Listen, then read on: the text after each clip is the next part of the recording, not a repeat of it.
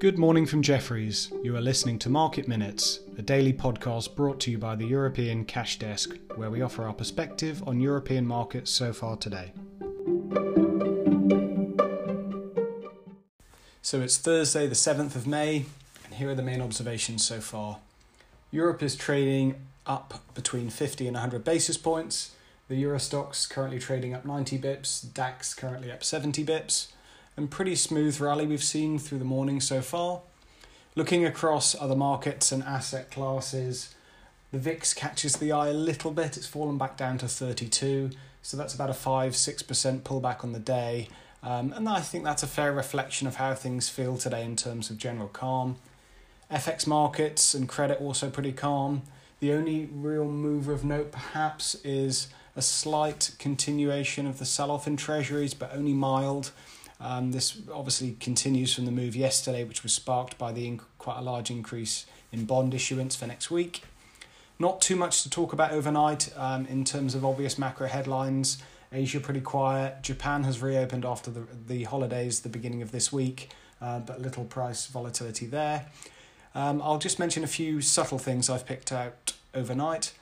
Um, so over the last week or so, markets have been trading in a in a relatively tight range, crabbing sideways with earnings the main focus, and with limited sort of virus and, and big picture headlines. There's been, I guess, limited direction, and the market's sort of been looking for where the next move potentially comes from.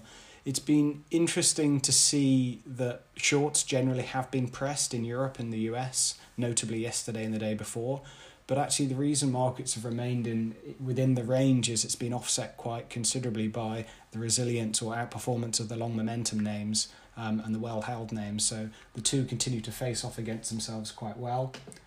Um, in terms of earnings after the close, um, yesterday there were a couple there that were interesting for me.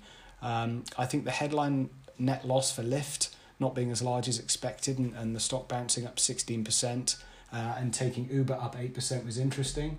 Um, I think it's it reminds us that the health of the taxi industry in this day and age is a very useful data point in determining the return to work and perhaps offers a clearer and more pure read um, into that than, say, uh, broader traffic queue length or motorway data. I'd also point out that PayPal trading up quite considerably on better second quarter guidance is also interesting with regard to consumer spend. So those two for me stood out last night. The export data from China was a big beat overnight um, versus consensus, both in terms of local currency and also in dollar terms. Um, I think it's fairly consensual, however, that this is a one off with pepped up demand from Southeastern Asia uh, being a strong driver. So I think the market is looking through it and just waiting to see if it's repeated, perhaps. Elsewhere in macro, before I get into the pure equity thoughts, we've had a couple of rate decisions. A surprise rate cut from Norges Bank um, to zero from 25 bips, and this is backed up with comments from them that um, rates will remain at that level for some time. The Banking of England had a, um, a rate decision out pre market. Um, it came out with no change, which was in line with expectations. So moving back into equity markets, as I mentioned, sort of a, a gentle rally from the open. It's purely earnings driven. Um, another bumper day of earnings with over 40 companies having reported. Um, and some of the movers are quite large in distorting sort of broader sector moves. Um, retail is the best performing sector in Europe and trading decent volumes as well. Um, sector is up over 2%. Online retailer Zalando in Germany is up 10% on earnings. Um, and this is the major catalyst for the broader sector, I would say. There is a mix of covering and long only buying in it today, I suspect, um, and I think that is mirrored across the, the broader subsector of online retail. The guidance for them implies some decent upgrades as well, which I think demonstrates there's there's still value on offer within this sector in, in the current lockdown environment.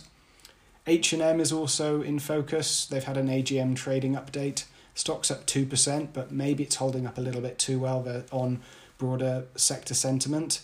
Um, and also uh, riding a little bit on the coattails of Puma that's up 5% on earnings.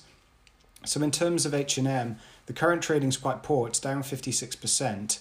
Stores that are open uh, are generally quite muted, as is um, China generally. There is a decent gross margin hit from, from them as well, and they're trying to reassure in terms of comments on liquidity talking about increasing cash lines, But for me, all that's proving and, and, and pointing towards is a decent cash burn over the last two months or so, which seems quite high. So I would be nervous in terms of H&M at this sort of level.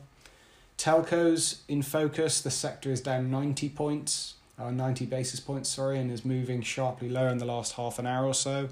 Um, as we flagged earlier in the week, this was a big risk day with regard to UK dividends because BT's come out and cut its dividend for the rest of this year.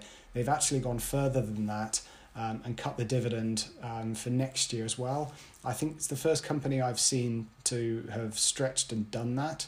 Income funds are clearly going to have a little bit of a rethink in terms of where they're putting cash. Um, on, on this podcast series, I've talked a lot about rotation of dividends within FTSE, and obviously we've had Royal Dutch um, cut, we had um, BT now. Um, it, it feels like finding um, safety within dividends in the UK is very tough. I think tobacco and possibly some of the miners are, are still well placed to absorb some of these flows, so it's worth continuing to keep an eye on those. With regard to BT, the thesis or the debate now entails whether the dividend cut is precursor to them getting the green light to roll out fibre nationally at a faster rate, or if it's a reflection of underlying health issues with regard to, say, the debt level or cash flow. Um, I think the conference call is, is currently ongoing or just about to finish.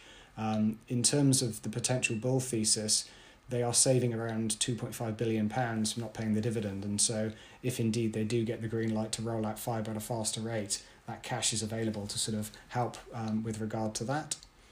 Um, industrial is a feature today Rolls-Royce uh, in particular. It's trading down 5% following an agm statement. Um, the negative issue is comments on anticipation of uh, cash flow outflows during the second quarter and the lack of full year guidance. Elsewhere in UK construction, um, the UK um, Build UK reports its members, which include some of the largest contractors, in, um, including Balfour Beatty, Kier, and Morgan Sindall, are now saying they have over 80% of construction and infrastructure sites now running and 55% of housing jobs operating. Productivity on construction and infrastructure sites is averaging 71%. Now that's up from 67% last week, with London sites lagging slightly at 63%, which isn't a great surprise, but that's up from 56% last week. The UK's lockdown is likely to be eased from Monday, of course. We have a statement out from Boris Johnson over the weekend. Uh, and just note the UK market is closed tomorrow for VE Day. We also have Denmark closed as well. That's all from us. Have a good day.